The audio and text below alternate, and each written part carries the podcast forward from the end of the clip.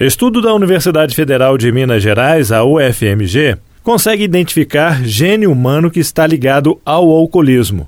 O resultado desse estudo deverá ser publicado em breve. Sobre este assunto, nós vamos conversar agora com a professora Ana Lúcia Bruniaut Godard, que liderou a pesquisa. Ela que é do Instituto de Ciências Biológicas, o ICB, da Universidade Federal de Minas Gerais.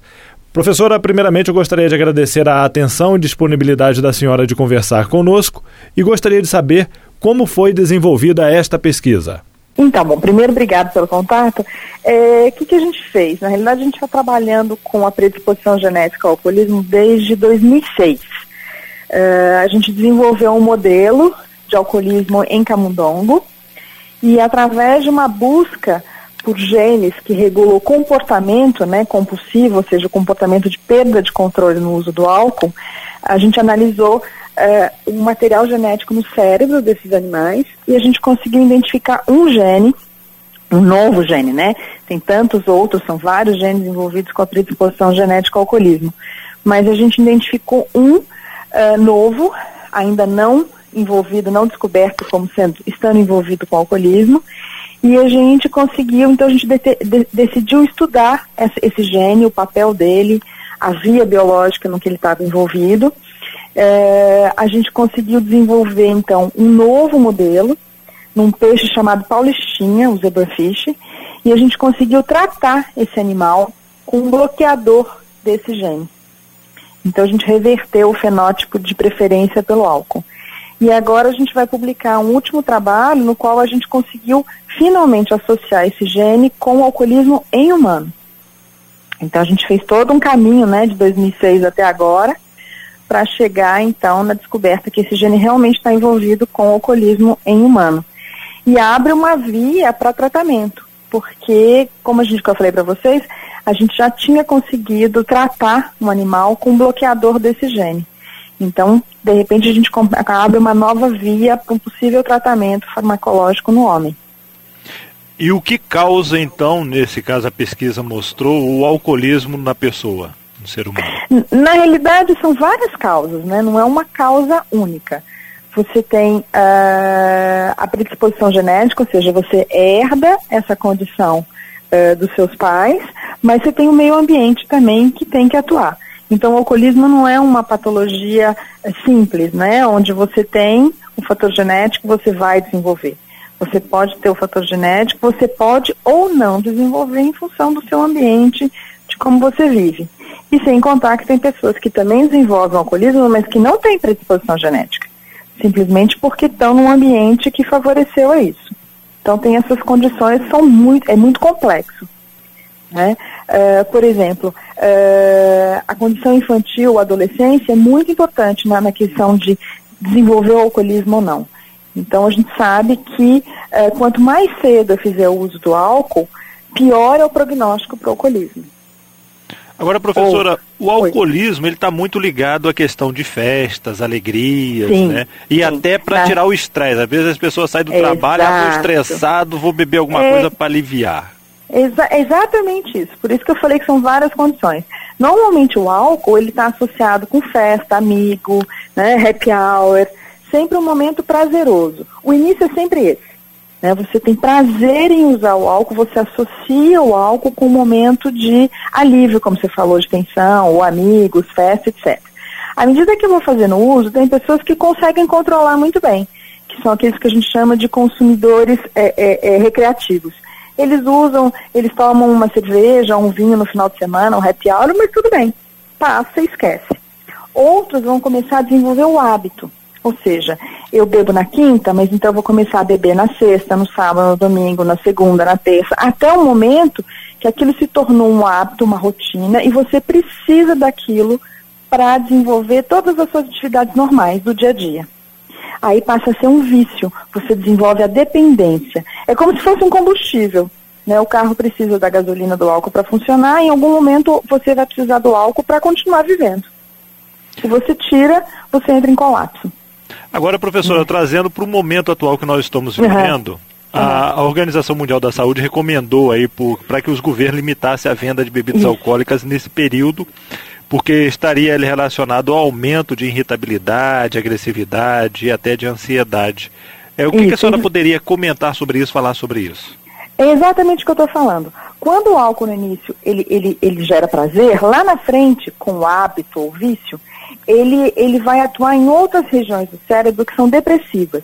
Então ele vai causar ansiedade, depressão, impulsividade, é a impulsividade que está relacionada com a agressividade. Né? Então, como você falou, nesse momento de tensão, a pessoa começa a fazer o uso do álcool não pelo prazer, mas para aliviar a tensão, o nervosismo, o medo.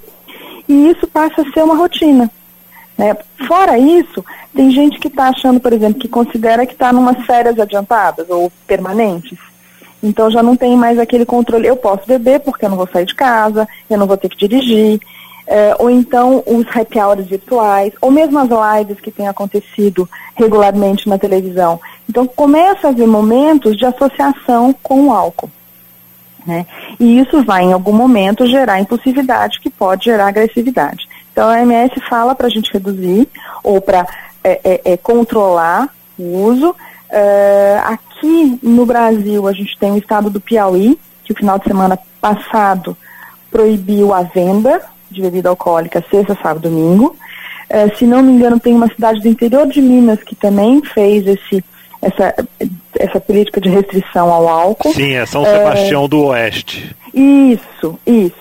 Mas o que a gente sabe é que houve sim um aumento de quase 40% na venda de bebida alcoólica nos supermercados ou deliveries. Né? Então a gente associa que se há um aumento na venda é porque está havendo um aumento no consumo. E a gente tem que lembrar que esse momento difícil que a gente está passando vai passar. Só que o vício vai ficar. Então nós temos dois riscos reais que estão acontecendo ou que a gente vai vivenciar depois. Aqueles que são dependentes, que eventualmente vão voltar a fazer uso, né? Ou seja, a recaída que a gente chama, e novos casos. Aquelas pessoas que não faziam uso abusivo do etanol, mas nesse momento passam a desenvolver esse hábito, esse comportamento. Então a gente vai ter eventualmente um aumento no número de dependentes no país. E isso lidar com essa situação vai ser difícil, né? E a pós-pandemia vai trazer muitos problemas de saúde, de comportamento, que a gente vai ter que saber lidar. Agora, professora, esse trabalho, essa pesquisa que a senhora vem realizando desde 2006, também é importante no sentido de se combater o preconceito com o alcoólatra. Sem dúvida. A gente tem que entender que o alcoolista, ele é doente, ele tem uma patologia. Né? O uso abusivo do álcool é uma perda de controle. Eu não consigo mais controlar. É algo que supera a minha vontade própria. E essa pessoa precisa ser cuidada, ela precisa ser tratada, ela precisa ter o apoio familiar e não se sentir isolado. Quanto mais isolada a pessoa se sentir, pior vai ser a condição e mais difícil vai ser a reabilitação. Então a gente tem que entender que é uma patologia. Ela não faz porque quer, ela não tem mais controle.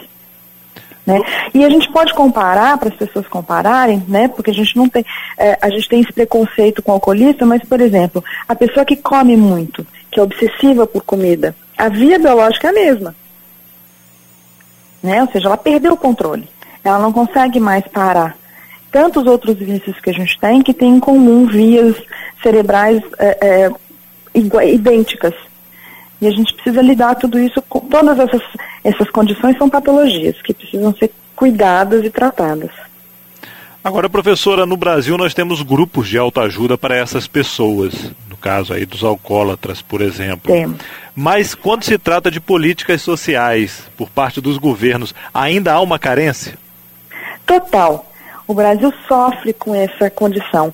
Por exemplo, a maior parte das comunidades de reabilitação, elas são por trabalhos voluntários, né? E muitas delas estão relacionadas com entidades religiosas, né? Que mantêm casas de apoio, etc. Existe o CREAD, né? Que é ligado à Secretaria de Saúde do Estado, ou mesmo os Alcoólicos Anônimos, mas tudo isso é voluntariado. Então, não existe uma política pública clara do país em relação a tratamento e mesmo a combate ou prevenção ao uso abusivo do álcool. Né? Para você ter uma ideia, o Brasil não tem ainda um protocolo aprovado de tratamento. do oculista. Né? Existem estudos, mas ainda não existe um protocolo aprovado onde as instituições vão aplicar de forma única. Isso é um fator muito complicante. Então, cada entidade vai tratar o seu oculista da forma que achar melhor. Não estou dizendo que esteja errado, mas é complexo quando você tem uma reunião para tratar de protocolo, não existe um único. Isso é um problema sério. Sem contar que o Brasil permite, por exemplo, publicidade, fazendo uso do álcool, etc. Por exemplo, cerveja, que é uma bebida alcoólica. A gente tem propaganda na televisão. Né? Em outros países isso já é proibido. No país ainda não. Então, querendo ou não, de forma inconsciente, a pessoa está o tempo todo sendo incentivada a fazer uso do álcool. Na visão da senhora, deveria se tomar medidas, a exemplo que se tomou contra o tabaco, contra o cigarro. Exatamente, perfeito isso. No início foi aquela guerra, né, muita gente contrário, mas o efeito foi absurdo, a queda, a porcentagem de queda, né, no número de fumantes no país foi enorme, enorme. E isso, querendo ou não, é um ponto positivo para a saúde pública e para a saúde do indivíduo. Né? A mesma coisa com o álcool. Né? O fato da gente relacionar o álcool com esporte, em geral com pessoas bem-sucedidas, bonitas, querendo ou não, isso passa uma mensagem para o usuário. Olha, o álcool é legal, ele está associado com coisa boa, ele está associado com gente bonita, com festa, e o tempo todo. Né? Ou seja, uma criança, um adolescente vai ver isso o tempo todo. Né? Esse tipo de política que devia ser, digamos, melhor trabalhada no nosso país. Professora, a senhora falou da questão das reações, né, que as pessoas têm durante o consumo do álcool, devido ao consumo do álcool. Agora, tem algum dano mais específico assim que causa no cérebro? Tem. A exemplo de outras drogas? Tem. Em geral, as drogas, elas atuam em diferentes áreas no cérebro, indo do uso, né, do início, o uso, digamos, recreativo, até o vício. Quanto mais, digamos, severo for o comportamento, ou seja, o vício, a dependência, pior é o prognóstico, mais difícil é o tratamento, e as mudanças fisiológicas do cérebro, elas são irreversíveis. Né? Então a gente já viu que existe uma mudança de células no cérebro, e essas alterações são irreversíveis. Então o indivíduo que se tornou alcoolista, o cérebro dele já mudou. Então ele vai ter a vida toda nesse combate, né? Se ele passar por um tratamento, uma reabilitação, ele vai passar a vida no combate contra o álcool. Um dos protocolos que a gente preconiza é que seu cérebro ele se tornou viciado no álcool. A gente tem que mudar esse vício, né? Então a gente está incentivando o esporte, a cultura, né? Tudo que vai mudar. A gente associa bastante, né, o bem-estar com quem corre, com o esporte. A gente às vezes escuta as pessoas, eu estou viciado em correr. É isso também. A gente simplesmente muda o vício do cérebro para o álcool, agora para o esporte. Né? Então tem muitos países que estão associando o tratamento do vício com outro vício, mas aí um vício para o bem-estar. A senhora falou também da questão dos adolescentes, dos jovens. O consumo de álcool ele pode trazer um retardamento no aprendizado, por exemplo? Pode.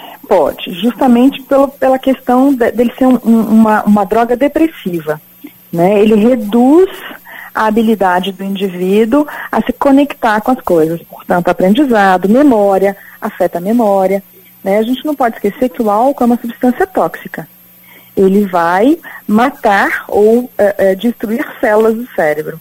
Então, portanto, ele vai afetar memória, desempenho escolar, desempenho social, profissional, né? Todas as coisas. Quanto mais cedo fizer o uso, maior vai ser o dano.